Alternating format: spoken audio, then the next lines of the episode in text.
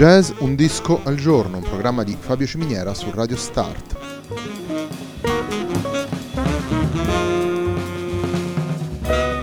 Jazz Un disco al giorno è la striscia quotidiana dedicata alle novità discografiche legate al mondo del jazz. Il programma va in onda tutti i giorni dal lunedì al venerdì alle 18 su Radio Start.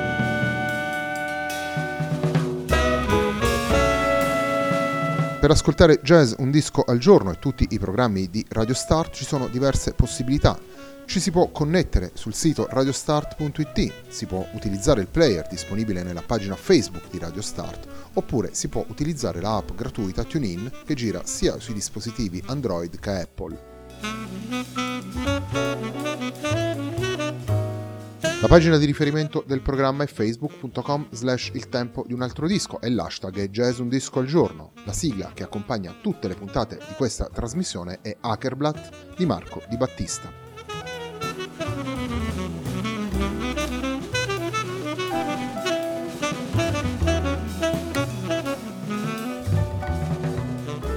Chiudere questa settimana di Jazz Un disco al giorno abbiamo scelto Sefirot, disco pubblicato nel 2017 da Gabriele Cohen per Parco della Musica Records. Il primo brano che andiamo ad ascoltare si intitola Binah.